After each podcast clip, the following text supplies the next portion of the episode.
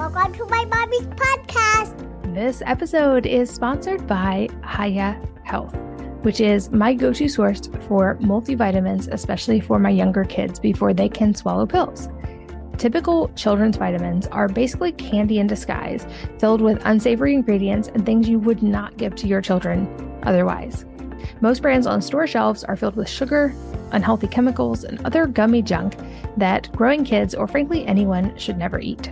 And this is why I'm so glad I found Hiya Health.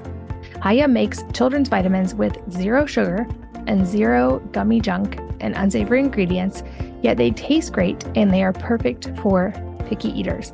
They're also nostalgic and remind me of the children's vitamins I took as a kid, though I probably wouldn't love those ingredients now. Hiya is unique because it fills the most common gaps in modern children's diets to provide full body nourishment for our kids with a yummy taste that they will love and you will not have to fight them over. They manufacture in the USA with globally sourced ingredients that are each selected for optimal bioavailability and absorption. And the best part, they arrive straight to your door on a pediatrician recommended schedule, so you never have to worry about running out. Your first month comes with a reusable glass bottle that your kids can personalize with stickers. So, in the case of my kids with six of them, they never get them confused. And then every month after, Hiya sends a no plastic, eco friendly refill pouch of fresh vitamins, which means that Hiya isn't just good for your kids, though it is, it's also great for the environment as well. So, you as a mom no longer have to worry about running out of vitamins, and they will automatically arrive when you need them. You can check them out and get them for your kids by going to hiyahealth.com slash wellnessmama, and you'll also save 50% on your first month. That's H-I-Y-A-H-E-A-L-T-H dot com slash wellnessmama, where you will save 50% on your first month. This episode is brought to you by Plant Therapy, which has been my go to source for essential oils for years. I love so many of their blends. They have an entire kid safe line that I love because I know it's safe to use around my kids and I often turn to many of their products, especially ones like deodorizing and tranquility, that make my house smell amazing while also providing the benefits of essential oils. All of their oils are affordable and clean, and they have an amazing customer service team to make sure that you love all of the products that you try. They have really pure, high quality essential oils, including, as I mentioned, a kid safe line for anyone with kids to make sure that kids are safe for whatever oils you're using because some oils are not recommended for use, especially undiluted with kids. They have testing, safety, and education with transparency that you can trust about all of their products and disclose all of the ingredients in each blend on their website so that you know exactly what you're getting. Their KidSafe branded line of essential oils are safe for you and your children, and they offer free shipping and returns on all of their products. Like I said, these are a regular part of my routine in my home. They keep my home smelling amazing. I personally use their Tranquility Blend in a diffuser by my bed at night for amazing sleep.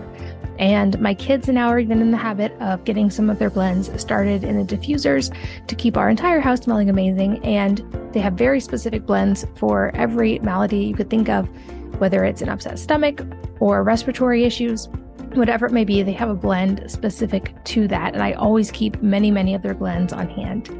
You can find out more and get an exclusive discount by going to planttherapy.com slash VIP slash wellnessmama and make sure to use the code wellness mama for 10% off your first purchase. Again, that's planttherapy.com slash VIP slash wellnessmama and make sure to use the code wellness mama to save 10%. Hello, and welcome to the Wellness Mama podcast. I'm Katie from wellnessmama.com.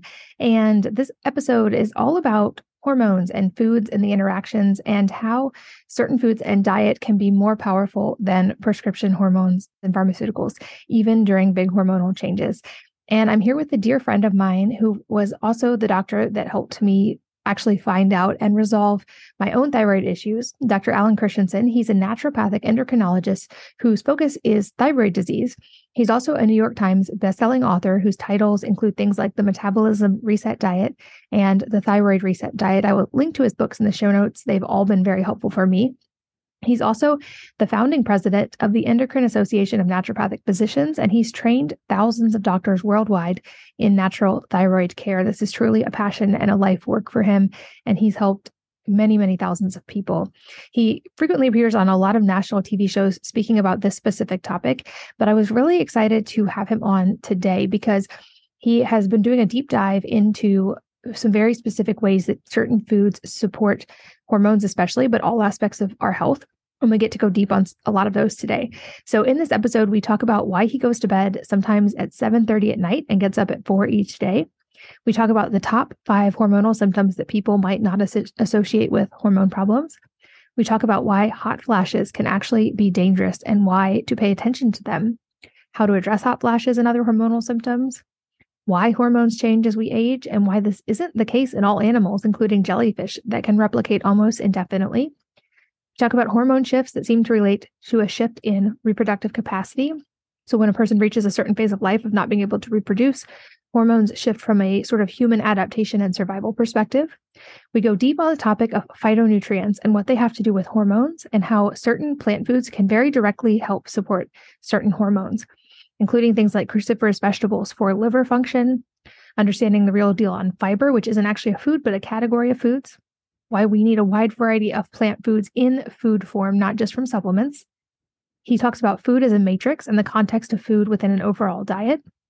And he provides some really cool examples like pistachios have a pretty high natural melatonin content, but eating them doesn't necessarily immediately raise your melatonin, but it does upregulate your natural melatonin production at night when it's supposed to go up naturally. Super fascinating. He talks about how our bodies operate on 9,346 different chemical pathways and how that can really benefit from certain foods. And we talk about hormones during a lot of different phases of life for different people. The surprising way that figs can help with hormone symptoms and how well we regulate hormones is often actually about how well we eliminate hormone byproducts and how to improve that. Talks about things like onions and blackberries that can support healthy muscle mass, why phytonutrients in food and supplements of the same nutrients might not work the same way. How, if your diet is devoid of plants, you are essentially taking antibiotics because you're harming your gut bacteria, and how dietary changes can reduce or eliminate adult hormone disease like thyroid disease 78 plus percent of the time. As always, it's a very fascinating conversation with Dr. Christianson, very wide ranging, and I always love learning from him. So let's join Dr. Christianson. Dr. Alan Christianson, welcome back. Hey, Katie. Happy to see you always such a pleasure to get to chat with you. And I know that I and the listeners always learn so much. And we're going to hopefully get to go deep on lots of different topics today. Um, before we jump in, though, I have a note. So I feel like I'm pretty good at prioritizing sleep, but I am apparently not anywhere near as good at this as, as you are. Um, am I reading this right that you sometimes go to bed by 7 30 at night? And if so, can you like talk about that? And what time do you get up? Yeah, well, I usually get up at about mm, 4 4 30 and I do better with a fair amount of sleep.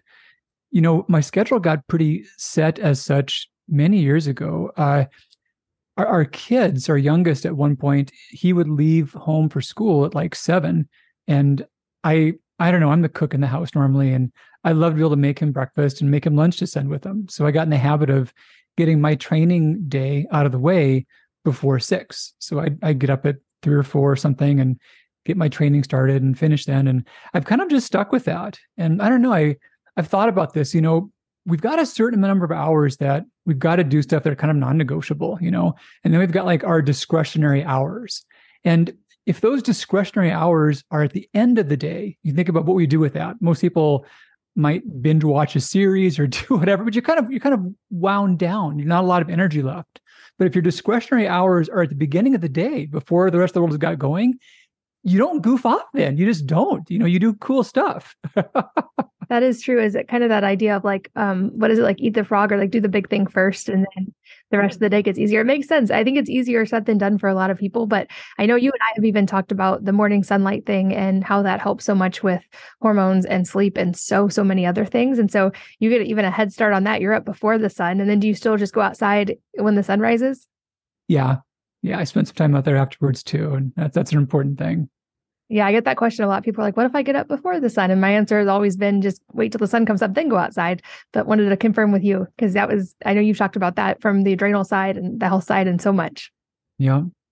Cool. I am excited to go deep with you today on a lot of topics, but especially related to hormones, because I seem to be getting a lot of questions from listeners about this topic in particular recently. And it seems like maybe because of stress of the last few years, or just because um, all of us are getting older, or whatever it is, people tend to be running into maybe some hormone issues. Um, it seems like many others maybe are having other symptoms that could be tied to hormones and they don't necessarily know that they're connected. So I would love to just start broad and talk about what are some of the common hormonal based symptoms that are going on and how might someone know if they've got something going on in that area. Yeah, many can be related. The the top the top 5, there's like some subcategories to them, but the top 5 are the most relevant. We think about weight. So gaining for no clear reason or can't lose without serious restriction and then it comes right back again. But yeah, weight issues. Number two would be fatigue energy is not where you would expect. You know, you do a little extra and you're wiped out for days. You don't enjoy exercise, or if you push yourself through it and you do like it, you pay for it afterward. Number three is brain fog. You know, where did you put the keys? What was so and so's name? Why did I come into this room for? You know, these these little momentary lapses. When they get more prevalent, we think a lot about hormones being a factor. Number four would be sleep issues.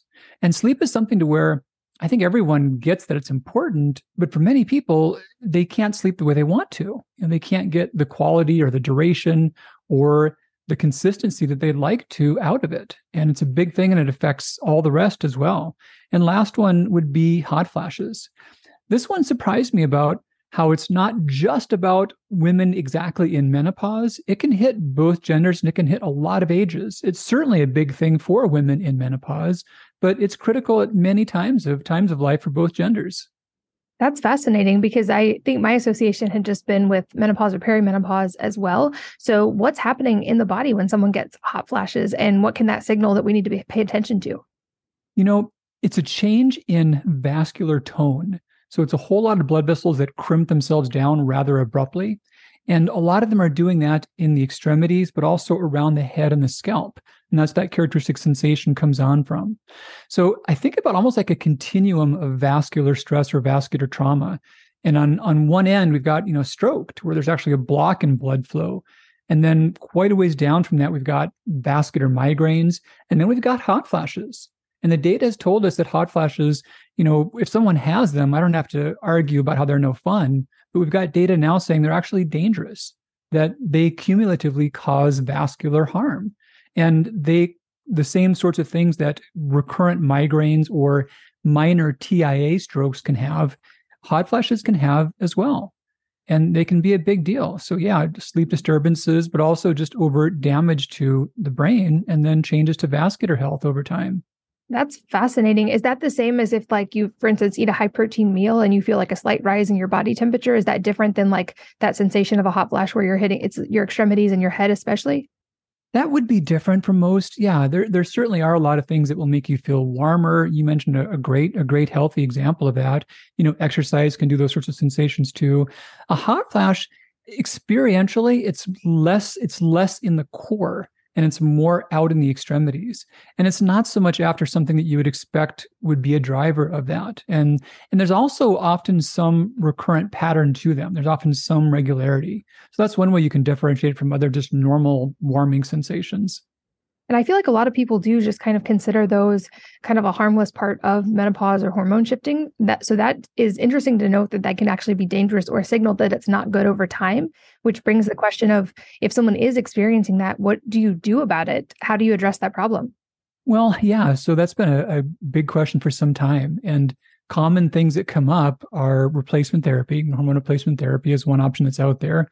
Conventional medicine often does use antidepressant medications. They have some degree of benefit, but of course, with some side effects, other considerations.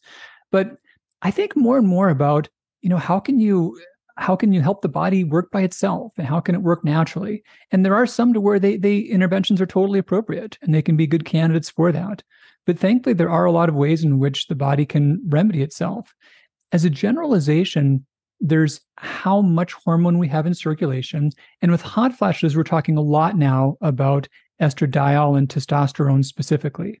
So part of it is just how much of it is there, but a bigger part is how we use what is there. You know, this might be a dumb or a dated analogy, but I think about like like a pinball game. There's there's the little ball, and there's whether you got the ball on the table or not, but there's how you keep the ball in play and whether it's still moving around right or not.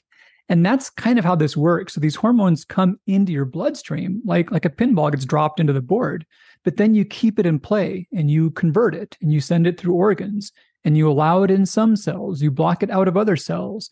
And all that stuff is often even more important than just how many balls are on the board. You know, it's not just a lack of hormone necessarily. And these are things that we've got a lot we can do with in terms of lifestyle and simple food choices. And I definitely want to get into those, especially specific foods for specific things. But also, as kind of background for this, I know it's pretty well known that hormones do change throughout our lifetime for women throughout each month and certainly as we age. But why are hormones changing? And I love your point about that a lot of the times these things can be addressed without needing more severe interventions like pharmaceuticals. And I know you often also talk about how most things in the body can resolve even on their own. Um, but why are these changing in the first place? And why does it seem like maybe they're changing more rapidly than they have, for instance, in the past?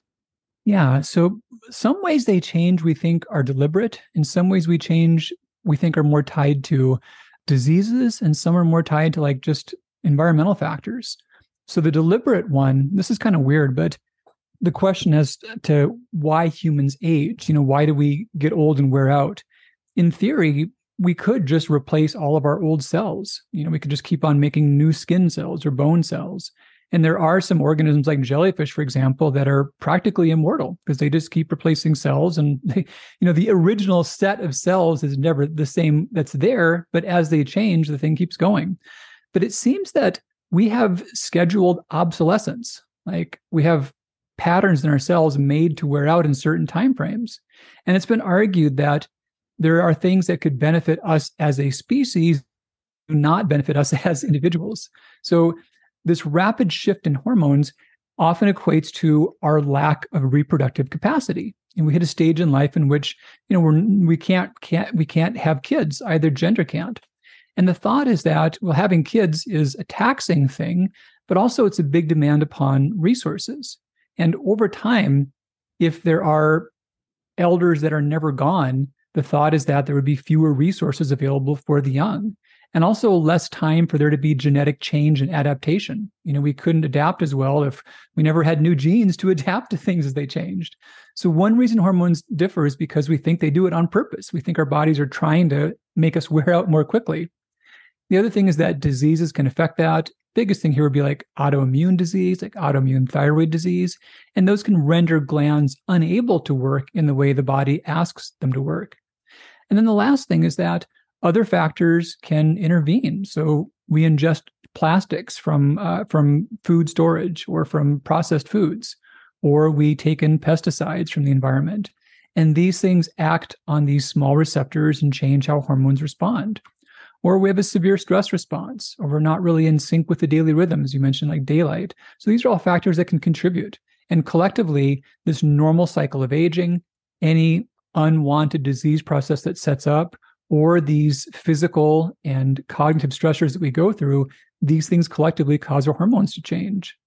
That makes sense. And I've talked before about how we are exposed to a lot more in today's environment than people were at different times in the past, which I feel like is something good to be aware of. I also don't want people to fall into a trap of being afraid of everything because I think stress is potentially more harmful than the plastics you might interact with. But understanding that we are exposed to more things, it seems good to be proactive about that and to do things to help kind of mitigate that exposure, um, especially in relation to hormones and to longevity. And we know all of the ways that comes into play. And I know something specific you've been talking about recently is the effect of certain plant foods related to this, and especially to the hormone component. So, can you explain the phytonutrient hormone thing that happens?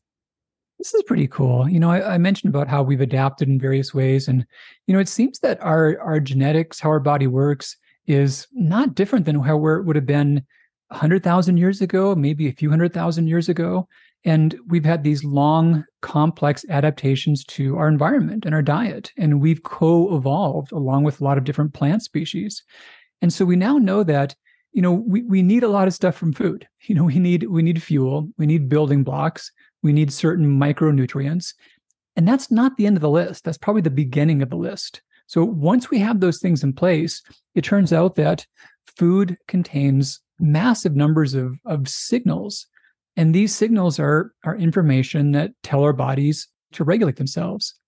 And an idea of adding a lot of different plants or superfoods to the diet, I think some can think of that as like, well, if you want to become super healthy or you want to like exceed your body's baseline function, what we're learning is that no, that's just to have baseline function. Like our bodies expect these things. And they're not the same as like building blocks like protein that we have to have for structural purposes. And they're not the same as vitamins without which we have deficiency diseases. But we know that without, for example, we get cruciferous veggies in our diet. And without a lot of the compounds they contain, we don't have adequate liver function. We can't go about regulating our own hormones properly. So we depend upon these things to have just normal capacity to keep our bodies in homeostasis.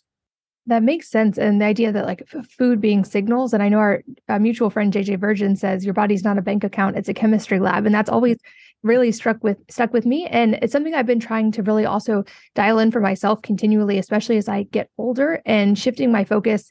For a while, I thought a lot in terms of macros, especially when I was working on gaining strength and losing weight but now thinking in terms of like nutrient density of whatever I'm going to eat and how can I maximize nutrient density. But I feel like even understanding that it can get confusing sometimes to try to know like what specific food should I be prioritizing and how much and which plants specifically.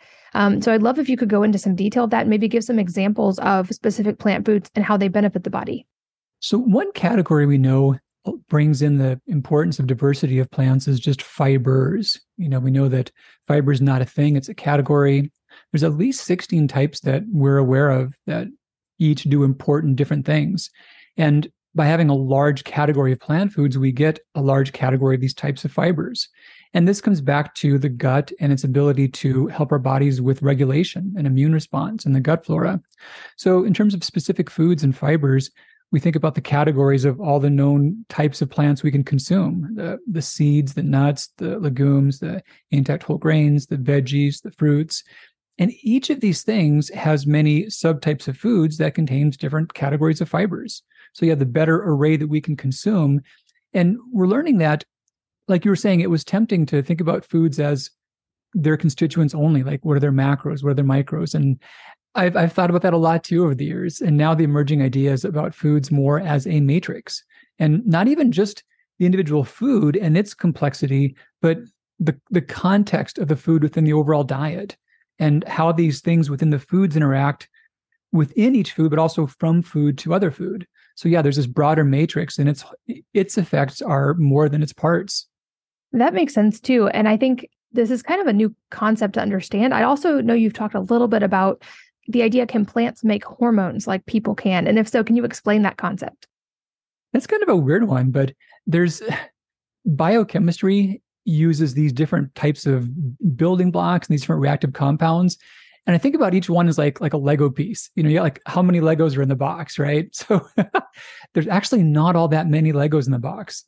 so amongst all the different living things, it's quite redundant in terms of like how our how we structure our bodies or our you know how plants structure their, their themselves how they're regulated.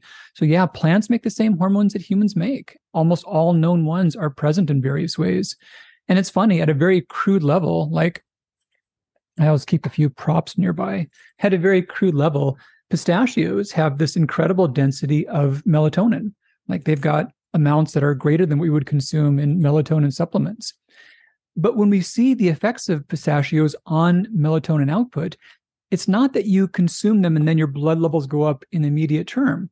But when your body would normally make more melatonin, it makes much more than it would have necessarily just on its own and more than the amounts in the food would predict. So, yeah, they're actually present in foods, many hormones are, but their effects upon us aren't just that crude. It's not just like you're eating a hormone per se, but when you ingest that, your body will make more or less of its own. It might even do it at different timing, and it's in greater amounts than you would find in the food itself. That's really fascinating to me. And especially the idea that it's not going to cause an immediate rise in that particular thing, but it's going to happen in cycle with what your body naturally wants to do. So it's like it's giving it the building blocks versus overriding it. It seems like we've had this movement toward you know, supplementation making things so much easier and people wanting to just directly supplement, like we mentioned vitamins and how those can cause a deficiency, people can kind of just think pure cause and effect. But it sounds like, to your point, with phytonutrients, we're talking more about the building blocks that your body needs to actually do these things itself, not that you're taking a thing exogenously to alter the body in the same way you would with other supplements. You know, one recent count I saw suggested that our bodies operate on about 9,346 different chemical pathways. and that's individual chemical pathways. Of course, their interactions from pathway to pathway just go beyond our power to understand. We've got some basic ideas of how some interact, but yeah, it's this complex chess game where one change here changes other things there. And it's it's easy for us to think, oh, if someone in this state has this thing low, we want to make that thing higher again and reach in and like tweak or hack or change that thing. But we can never say that's the one pathway. You know, that's we can never pull that one and say that's the one problem. So yeah, the more we can work with the body to help it do its own regulation better. And that's the awesome thing how our co-evolution with food has given us tools to improve upon that. This is so fascinating. I'd love to go deeper and maybe go through some examples of like with the pistachios and the melatonin in specific ways that these phytonutrients can support um, or help the body do these things more optimally itself. Can you maybe give us some examples of some other specific plant foods and what they're supporting in the body? You know, one of my favorites, another prop I have on hand. I don't think I'm stained from this one, but I got, got a little beat here. You know, I get red-handed from these things quite a bit you know, one of my favorite breakfasts these days, I'll I'll dice these and just throw them in with the oatmeal, you know, and give them some time to cook. And if they're if they're not in the tiniest, if they're small enough, and you get red oatmeal. That's not bad, but if they're a little bit bigger, you don't get red oatmeal. And if they cook for 10, 15 minutes and they're like, I don't know, the size of a dice, literally, they're soft, they're real nice flavor, they work great in that. But beets, there's been so many studies about their effects upon oxygen utilization. And so this is energy production. You know, this is how well we can actually make energy. The difference between us and plants is that we can burn oxygen for fuel. You know, they give off oxygen. So they take energy from the sun and they make that into various types of carbohydrate and they use that. That's cool. That's not enough power to move around. if you want the power to move around, you've got to use oxygen and make energy with it. And so beets contain phenolics that have been shown to raise our oxygen capacity by 27% in a matter of just a few weeks. And this is something to where endurance athletes have known about this for quite a while and they've really gotten into it. There's all kinds of beet products, many, many large, high quality studies showing that beets make a huge difference. But now researchers are realizing that, hey, this is not just taking an athlete from here to here. This is taking someone who's wiped out from there to there, you know, or it's the same process. So we all want to be able to make energy more effectively. That's not just making energy, that's burning fuel. So when you burn fuel better, you you don't store fat as much or you break down store fat and you get energy out of that. So it's a double win. But beets do that rapidly. And yeah, that's great if you're trying to go further and faster or if you want to just get through your day and you know be more active at the end of the day. And I'd love to even go through kind of by life stage a little bit about maybe some of the specific plants that can be supportive in those different phases because i think for the people listening we probably have a spectrum of everybody from maybe even some teenagers or people in their early 20s all the way up through people past menopause in the case of women. I would love to talk about sort of some of those different phases maybe starting with perimenopause or menopause since we already touched on that one a little bit and some of the foods that might be supportive that people may not just commonly think of as being helpful you know, so perimenopause and menopause. So a lot of what's going on there, the body is working with changes in estradiol and progesterone. And I mentioned how it's about the reproductive years stopping. I think about what what the things the various things the body has to do and how much to think about like like a cost how much that costs the body to do something and the most expensive thing we can do is make a baby as far as how much it taxes us and how much it demands upon us so anything that that makes our bodies less capable of performing in that way is a huge, huge drain. And, and that's why we think that this capacity winds down around that stage in life. And it's not just that the hormones stop, it's that estradiol fluctuates. So there's many years to where it's going up and down rapidly, and then it does finally come down. And those up and down rapidly years that we call that perimenopause. So the periods haven't quit, but they've often got erratic. And once they quit, we define menopause as no periods for 365 days. This is stupid trivia. It's kind of a goofy thing. Do you know how long menopause lasts? No. if you look at the medical textbooks and how menopause is defined, it's one calendar day. once once once you're more than a day past you're past that 365 mark of more periods, that's now postmenopause. And menopause doesn't start until a year after no period. So isn't that dumb? It's actually just one day by the book. But the relevant thing is, of course, the experience. And the experience is all the way from perimenopause to post. So what's going on is estradiol is going all over the place. And the adrenals make a backup estrogen called estrone. And if it's smooth sailing for them, they can make estrone in ways that complement but don't overlap with this changing estradiol. And that's going to be a situation to where a woman, you know, her periods quit and she's like, oh, whatever. You know, she kind of feels fine and no big changes to her health, no major symptoms. But that's not always the case. And more often than not, that's not the case. So we think about ways to help that estradiol level be more stable and not fluctuate as much. One of the things you don't hear about that does a lot this way are, are figs. You know, there's fresh ones you can find sometimes and dried ones that are readily available. So figs have a special kind of phytoestrogen called 7-methoxycoumarin. And phytoestrogen, this is a loaded term. So we think about plants having hormones, and there's a lot of valid ways in which people are, are wishing not to just willy-nilly ingest all kinds of estrogens. And it can seem logical to think, oh, wow, if there's estrogen in these plants, I don't want to consume that. But there's so many levels of depth to this. So we know that there's two big ways that estrogen can interact with the body, many more, but two main ones. And that's based upon the receptor types. So a hormone can be thought of like a key and a receptor like a lock, and some keys fit in some locks, but not in others. So one category of estrogen receptors does a whole lot of stuff that we like to have done. It gives us thicker collagen, you know, nicer skin, stronger bones, uh, better brain cell repair. Another category of estrogens we generally want to pump the brakes on later in life. Those are the, those are the receptors that cause breast cell turnover. And those are also the ones that thicken the endometrial lining. And those are ones that can change how the vascular wall repairs itself. So when things go badly, these can correlate with breast cancer risk, endometrial cancer risk, stroke risk. But it's all estrogen, right? But it's different receptors. So think about those things again as like keys. Now, one of those keys you want to have going, one of those keys you don't. So what the estrogen in plants does, they actually act selectively. And the one key that does the good stuff, they go in there and they polish that one and they they blow out the dust and they properly lubricate it. So that key works even better. That lock works even more efficiently. But the other one, they basically pour wax in there and, and plug it up. So they stop it from doing much of anything. So we call that effect the effect of a selective estrogen response modifier, or the term is a SERM for the acronym.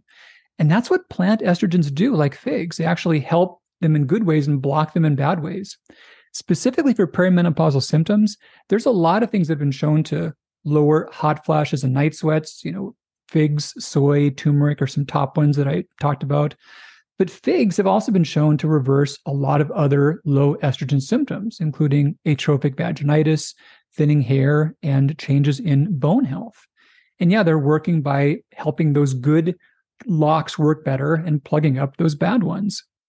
I had no idea about that with figs, but I'm now excited to consume more of them. And it kind of makes sense because I guess a similar one I would relate that to is I did a post one time and there's actually research on dates during the last trimester of pregnancy and it helping the duration of labor and typically a lot of labor outcomes for the same reason of supporting some of the natural hormone cascade that's going to happen during the birthing process.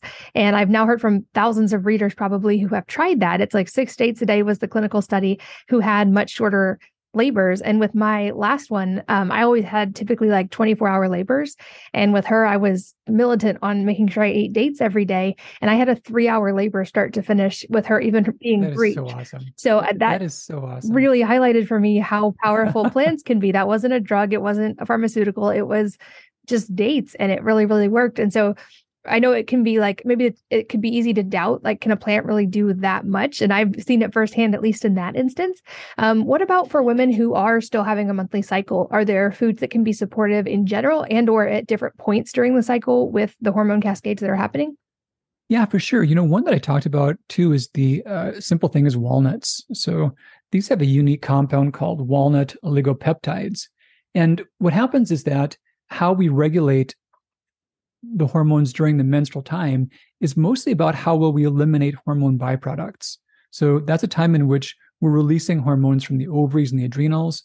They move throughout the body, and then the liver's got to chew them up and get rid of them. And it basically packages them up with inert amino acids, sends them along their way. But that doesn't always work the way it should. And so, what walnut oligopeptides do is they help the body with the production of those conjugating proteins.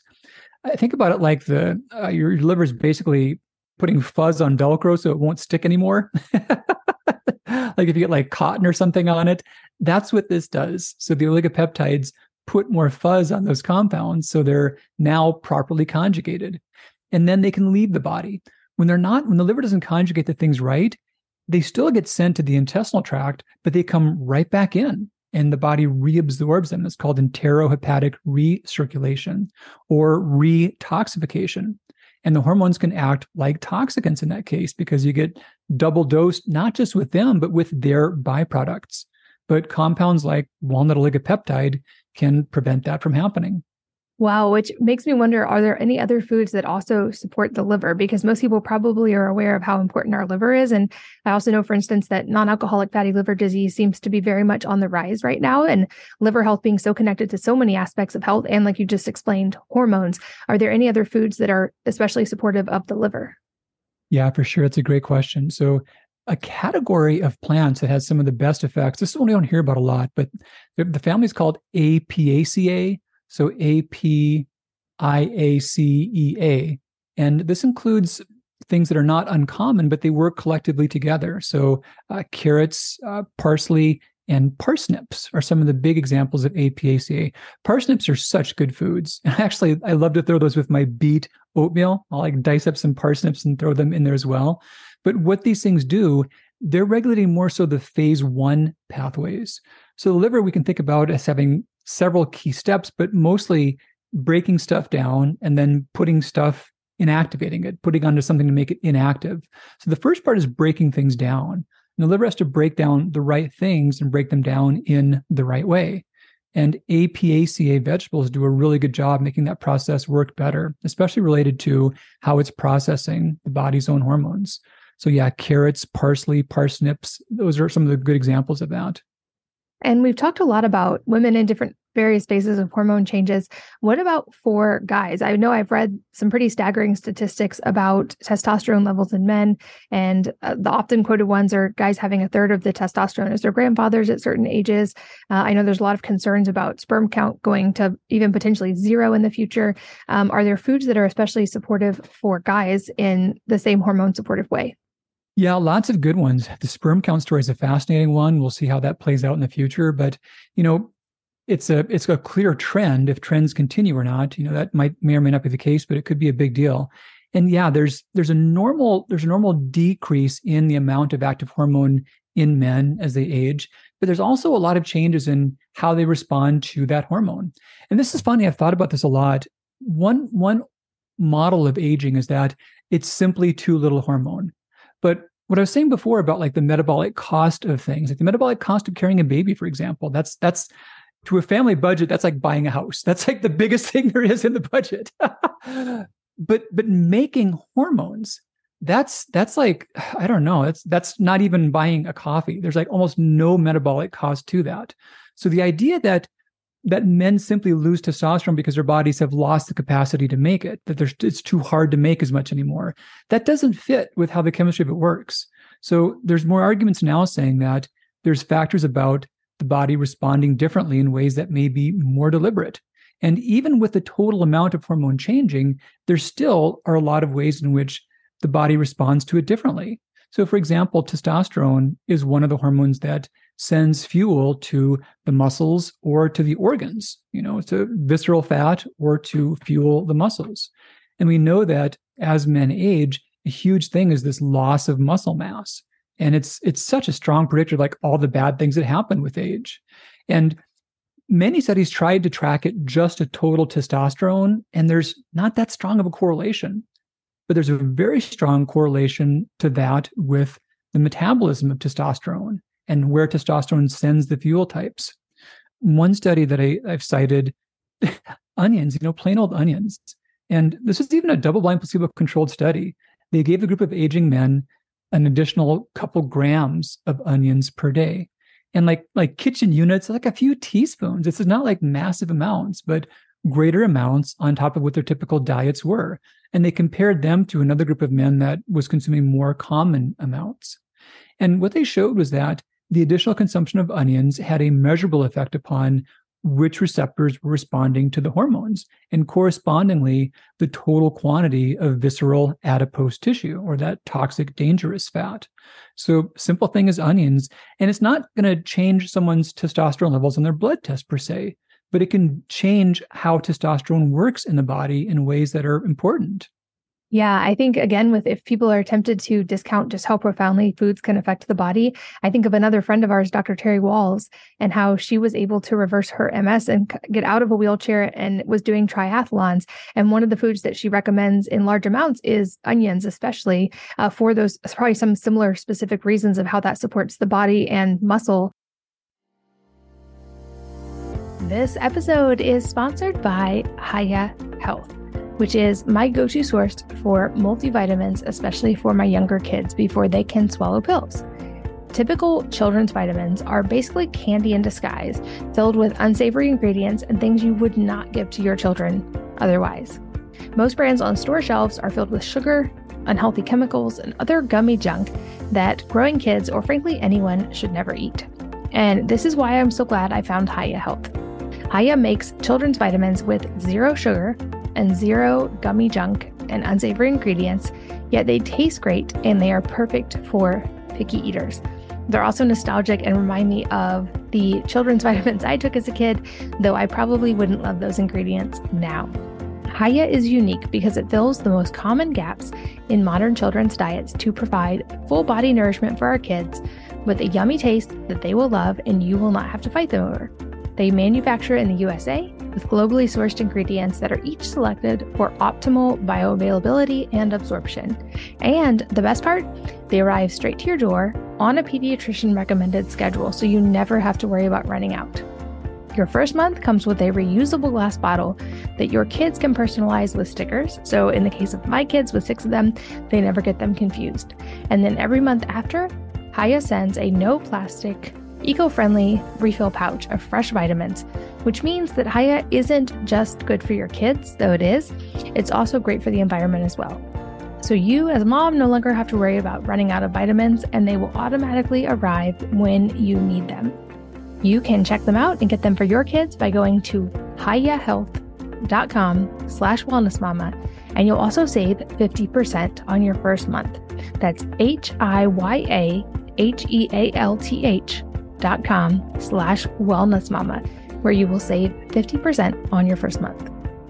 This episode is brought to you by Plant Therapy, which has been my go to source for essential oils for years. I love so many of their blends. They have an entire kid safe line that I love because I know it's safe to use around my kids and I often turn to many of their products, especially ones like deodorizing and tranquility, that make my house smell amazing while also providing the benefits of essential oils. All of their oils are affordable and clean, and they have an amazing customer service team to make sure that you love all of the products that you try.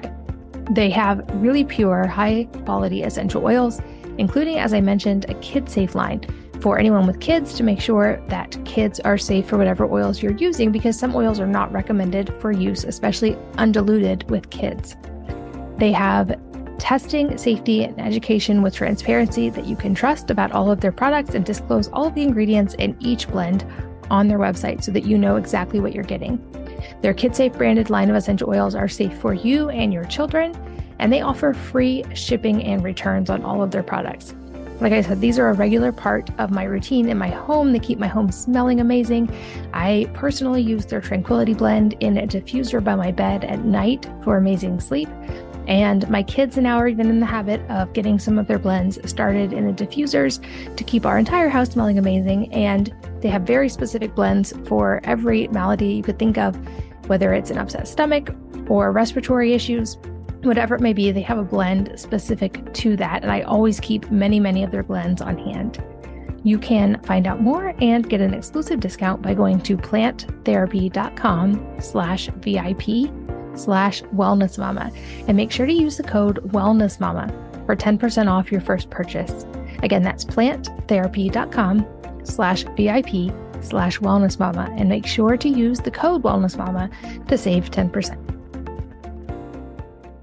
I'm curious, are there any other things that are especially supportive for maintaining muscle as we get older? I've had Dr. Gabrielle Lyon talk about muscle being actually the largest organ system in the body. And we know that, at least on average, statistically, we lose a little bit of muscle every year after a certain age, but also that maintaining muscle mass and even just metrics like grip strength really coordinate with longevity. And this is something that's very top of mind for me every year that goes on, just because I want to be very active and picking up hopefully my great grandkids one day. So, are there other foods that are especially supportive of muscle mass?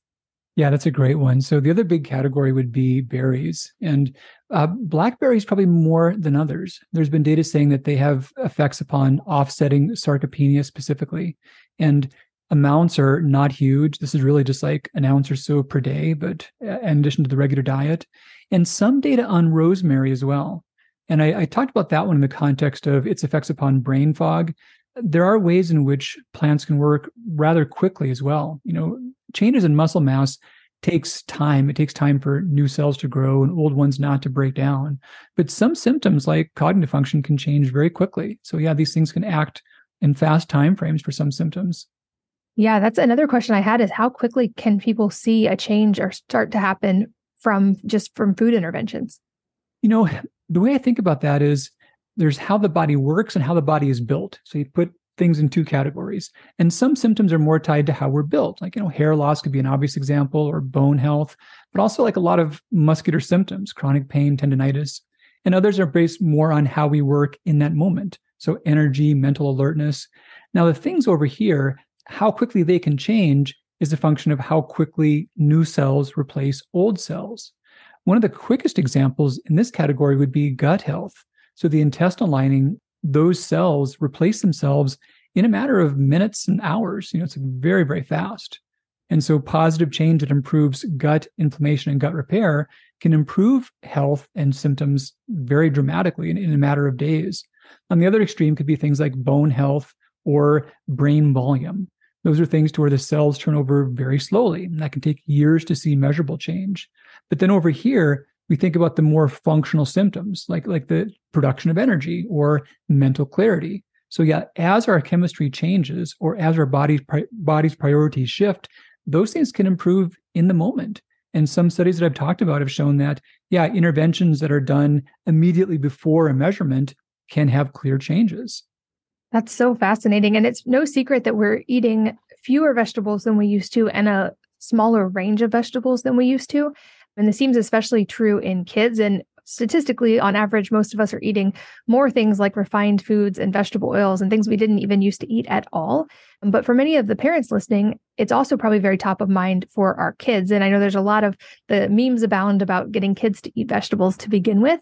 But are there foods that are especially supportive for kids at various ages and phases of childhood, or is it more of a wide variety at that at that phase? I know I've got kids all the way from seven to now several in the teenage years and puberty phases. Are there ways we can specifically support those phases for them with what we feed them? You know, for sure. And there's tons of hormonal change going on then as well, of course, especially coming into puberty, like you mentioned. The things that are most relevant here include those that are acting upon those phase one pathways I mentioned before. So the Apiaceae vegetables, which we talked about in the context of fatty liver, are also super critical for helping puberty go more smoothly. And yeah, the carrots, the parsley, the parsnips, those are ones that, especially the especially carrots and parsnips, they're easy to sneak into things. You know, I I shouldn't even be on the mic talking about how to get kids to eat good foods when, when you're on the other end of the discussion here, because you can say that better than anyone can. But yeah, those are foods that are easy to work into a lot of different things. Yeah, absolutely. And I, at my house right now, it's partially I'm uh, just trying to make sure I make enough volume of food for as much as teenagers will eat, especially when they're athletes. Um, and protein being it seems a key when they're working out so much. That's super important. But also, we have some just funny house rules, like they all eat at least one carrot per day um, because it helps with food volume. And then I'll do a lot of stir fries. To your point, with sneaking into things, and I'll just try to sneak as many different vegetables as possible. And with the little ones, we'll even sometimes play a game of seeing how many they can identify in it. Um, and sometimes they'll still miss them, even if they're all trying to find them. So I love that idea. Let's see. Any, uh, what about in the pregnancy or postpartum phases? Any specifically hormonally supportive foods at that point? Yeah, pregnancy and postpartum, this is a time to where now there's a big transition going on as well. So the body has almost numbed itself to estrogen and progesterone because levels were higher than ever. So this is a time in which there's a need for more hormonal binding. This comes back to the importance of dietary protein as a generality again, but this is also relevant to a compound called resistant starch. We've got a lot of data saying that the amount of butyrate in the large intestine correlates with how well the body can buffer the big swing of during pregnancy. The amount of estrogen progesterone is higher than it is during any other time in life by, by orders of magnitude. So the body has to quickly down regulate and adjust to that. And a lot of postpartum depression is that adaptation not going well. That's not all of it. There's tons of factors, just the changes and whatnot that are relevant. But that's that's a big thing. All of a sudden the body is going from 60 to zero, and it takes time to recalibrate that. So the butyrate content in the large intestine makes that go better. And we make more butyrate from resistant starch than from any other source. So a big variety of healthy foods contain this. Uh, white colored beans are real rich in that. Plantains and bananas have quite a bit, especially when they're less ripe. And some versions, potatoes are quite dense in it as well. And is it true? I've heard as a tip that cooking things like potatoes or white rice and then letting them cool can increase their available resistant starch. Is that true? And would you recommend that? It's totally true. And it's kind of weird. There's there's six known types of resistant starch. Uh, two of those are just man-made, but other ones are naturally occurring. And one is called retrograde or RS3. And yeah, that forms by a cooling process. So some foods that have it will have it more bioavailable when they're cooked at low temperature. And when they're cooled, this retrogranulation causes more of it to form. So yeah, so potatoes, especially when they're boiled and then chilled, and you actually can do this a few times with leftovers and like each warming and chilling you'll get more rs out of that the other example is uh, rice and especially high amylopectin rice. So that's like shorter grain like a sushi grain or medium grain type type rice. When that's cooked at you know boiled at lower temperatures and then refrigerated it makes more of that so another good reason, I, one of my bulk cooking tips with kids is I bulk cook a ton of protein of different types at the beginning of the week with just neutral seasoning, so it can go lots of directions. And I also bulk cook a ton of rice and potatoes and then put them in the fridge, so that for one, it saves me a ton of time at dinner time, but also for that reason to kind of up the resistant starch intake from it as well. I'm also curious, separate of the different hormonal phases of life, if there's specific foods that can support different, um, more daily hormonal processes like circadian biology, like you mentioned um, already one. But I'm curious if there's that can help, for instance, support light tolerance and getting enough sunlight. Like we've talked before about how sunlight is important. I've noticed anecdotally, if I consume lycopene from things like tomato paste, that actually seems to help my sun tolerance. There's a lot of supplements that are alleged to help with that as well as well as it seems like there are certain foods that do seem to help with sleep. So I would love your take on any foods that can be supportive of good, healthy light exposure or healthy sleep patterns.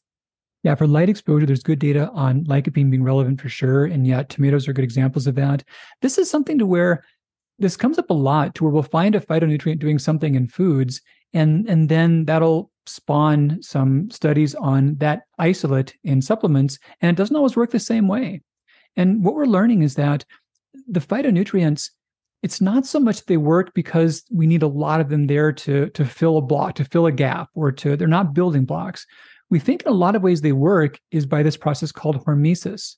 And it's kind of weird but hormesis is like things that are bad for us actually help us to get stronger. So like one of the easiest examples of this is exercise.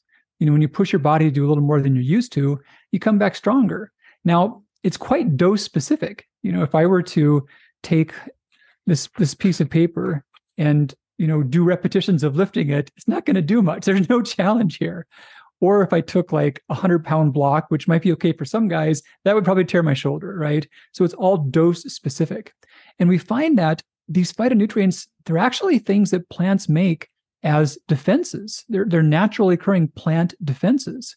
And if we could purify them and consume them in massive quantities, there's no question they would be poisonous, like fatally poisonous. But the amount that we find in plant foods and in the context of those foods, they make our bodies stronger. So like like glucosinolate in broccoli, that's that's an insecticide that broccoli makes.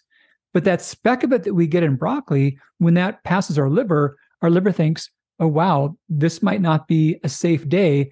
Got to up my game. I got to get a little stronger here and work a little bit harder. So yeah, that's how they tend to be more effective. And things that specifically act upon sleep pathways. I mentioned the pistachios as one. One that's had some good research is actually black cherries. Now, this is fascinating. They are a dense source of melatonin, not all that much though. And they've shown that ingestion of cherries does increase the body's own melatonin to a much greater amount than we found from the food itself. They're a more short acting effect. So their greatest effects occur when they're taken closer to the end of the day. The other really cool thing about them, there have been studies on them with seniors.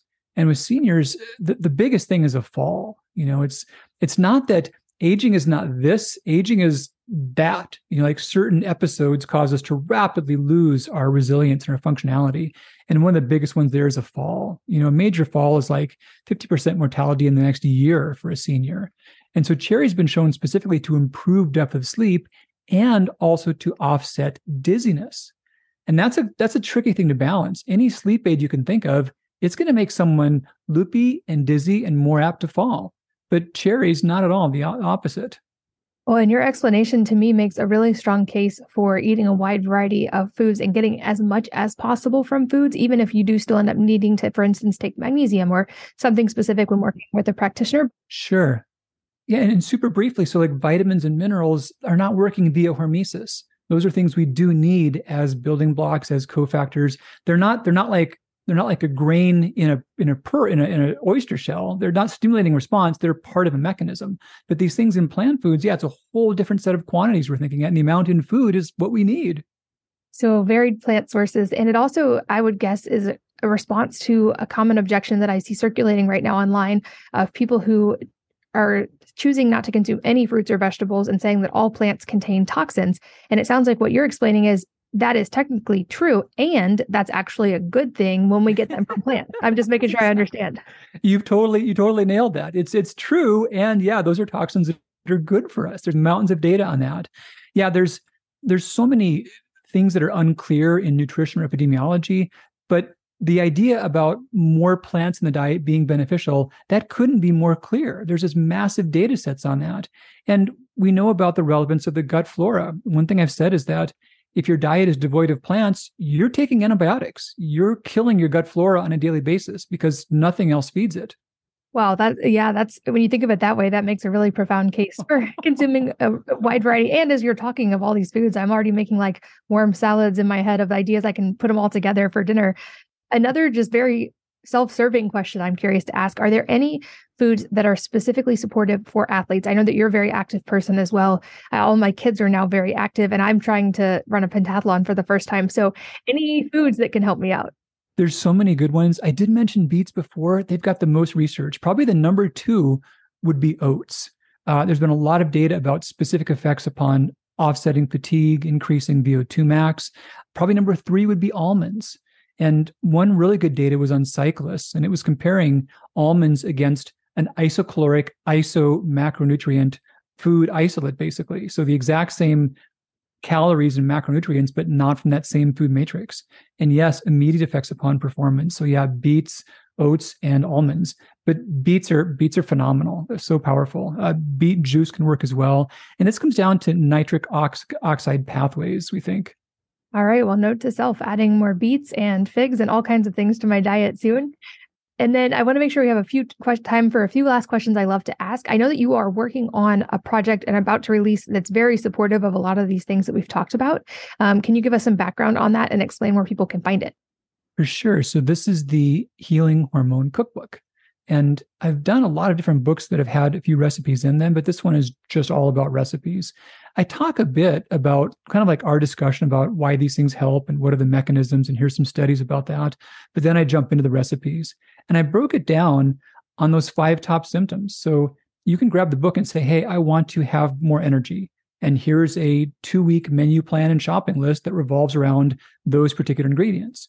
But, or you can just grab and pick and choose, and all the recipes will help any of those symptoms to some degree. But some are more focused on weight, energy, mental clarity, sleep, or hot flashes. And wherever books are sold, yeah, Hormone Healing Cookbook, uh, Amazon, Barnes and Noble, always nice to give your local bookstore some love. But it's all ways you can apply this. And it was it was so much fun. I spent a lot of time with these foods, and I wanted to make it to where it's just the stuff you can find in pretty much any grocery store and just a couple of ingredients, half an hour or less, and like crazy, crazy tasty. Well, I love it. I'm very excited to begin trying those recipes myself. And I'd love to do a rapid fire to touch on your answers to the question I often ask in prep, which is what are three things that people don't know or misunderstand about your area of expertise? So, the first one being you say diet is more powerful than prescription hormones. We've definitely touched on some of the reasons why today, but can you give us just like a rapid fire synopsis of that? Yeah, for sure. So we mentioned about like hormone replacement. Many papers have shown that these kinds of changes are more powerful than hormone replacement therapy for benefiting symptoms. Within endocrinology, my sub focus is thyroid disease. We now have clinical trials showing that dietary change can reverse adult forms of thyroid disease 78% of the time. And if we go further and say, okay, what if we talk about those who really do follow through things and ignore those that are not compliant? And what if we say add in those who not only not just fully reverse disease but radically improve it that number goes to 97% so at the same time we're seeing that thyroid medications in the vast majority of those who are prescribed them do not benefit many of the common symptoms. So there's so yeah this is a case to where not only can it work better for helping symptoms but it can reverse the disease more consistently. Wow, that is a staggering statistic and a, probably a very hopeful one for a lot of people like how I used to have thyroid issues and now they're resolved. Testament to the work that you do. And you were my doctor that helped me through that process. Um, the second one was that most lab tests are not accurate. And I love that you put this on the list, but can you explain? Yeah, boy, there's a lot of reasons why in terms of how they're how they're done, how they're timed, how they're interpreted. But one simple thing is if they if you do them again do you get the same results. And there's countless tests that are measuring things that i would love to know about you know like the level of certain vitamins or the activity of this antioxidant or whatnot. But when you take that test and you have someone draw like more blood than they need and measure it twice you get totally different results. It's called split sample consistency. And sadly a huge number of tests that are out do not have split sample consistency and people put a lot of energy into chasing things they thought were wrong or things they thought might help for reasons that are just not not accurate That's really good to know. And it lines up with how you talk about most things in the body will eventually or can resolve on their own. And I love that you take that approach and give tools to help it happen more easily as well. And then lastly, I think this one is important to address as well. You said nutri- nutrients have a sweet spot and more is not better, which I wanted to touch on because I have a feeling people might listen and say, oh, this food does this. I'm going to eat five pounds of it. So explain maybe the bell curve situation happening there. You know, the bell curve thing. So some things like phytonutrients in our discussion we had earlier about hormesis, that, that can make sense. You need just you know, the right amount of weight to exercise. But other nutrients, they will work in ways to where if there's if there's too much, they will overload how they're absorbed quite commonly. And so, paradoxically, many nutrients, in excess looks just like a deficiency as far as the symptoms. You get too much, your body makes itself numb, it quits absorbing it, and now you end up with even less. So, a strong example is iodine and thyroid function. We see this with magnesium and bowel tolerance. We see this with many, many nutrients. So, there's a certain amount we need. And it's tempting to think that if if I'm tired because I lack in a in a nutrient, then the more nutrients I have, the more energy I'll get. But there's often a point at where not only does it quit working, but it goes the opposite way. Good to know. And I encourage people to grab your new cookbook and actually all of your books because I they've all been very helpful to me. I'm like I said, very excited to try out these recipes and especially with my kids, getting wide variety of foods is always a fun game with them. So I'm excited to try them all. Um, a couple last questions I love to ask. The first being if there's a book or number of books that have profoundly impacted you personally, and if so, what they are and why. That's a great question. And I've, had the pleasure of the privilege of talking to you before and given different answers to this over time. Um, one of the ones that rather rather recently was was entitled 4,000 Weeks. And yeah, that's that's about how long we have to live. it doesn't sound like that big of a number. I mean, you could you can make a list of 4,000 and put that somewhere and like check that through, but it was a great it was a great book talking about how we, we want to become more efficient and do more things with our time, but ultimately our time is finite in the course of our lifespan, but also in the course of our day. So the mindset that it really encourages is more a matter of being good with letting things go and realizing that's not a bad thing. That's a, that's a positive thing about the choices we have. And we can pick and choose those relationships, those things put our effort into that are most critical and realize that we can't, we can't get to all of it. That's okay. I love it. I will link to that in the show notes as well as to your book so people can find it and to your website so people can keep learning from you. Lastly, any parting advice for the listeners that could be related to something we've talked about or entirely unrelated life advice? You know, something that inspired me when I first decided I wanted to go into medicine was the idea that our bodies are always repairing themselves.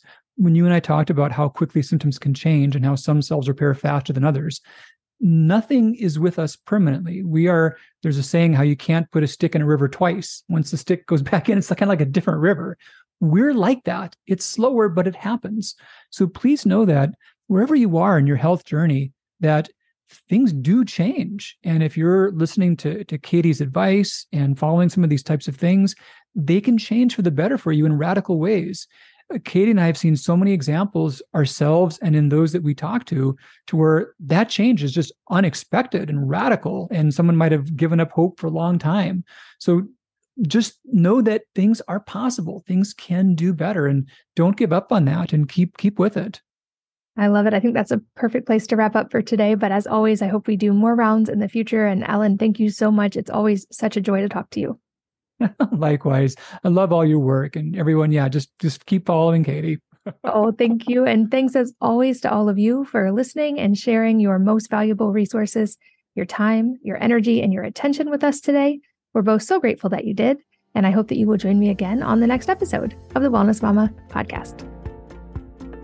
If you're enjoying these interviews, would you please take two minutes to leave a rating or review on iTunes for me? Doing this helps more people to find the podcast, which means even more moms and families can benefit from the information. I really appreciate your time, and thanks as always for listening.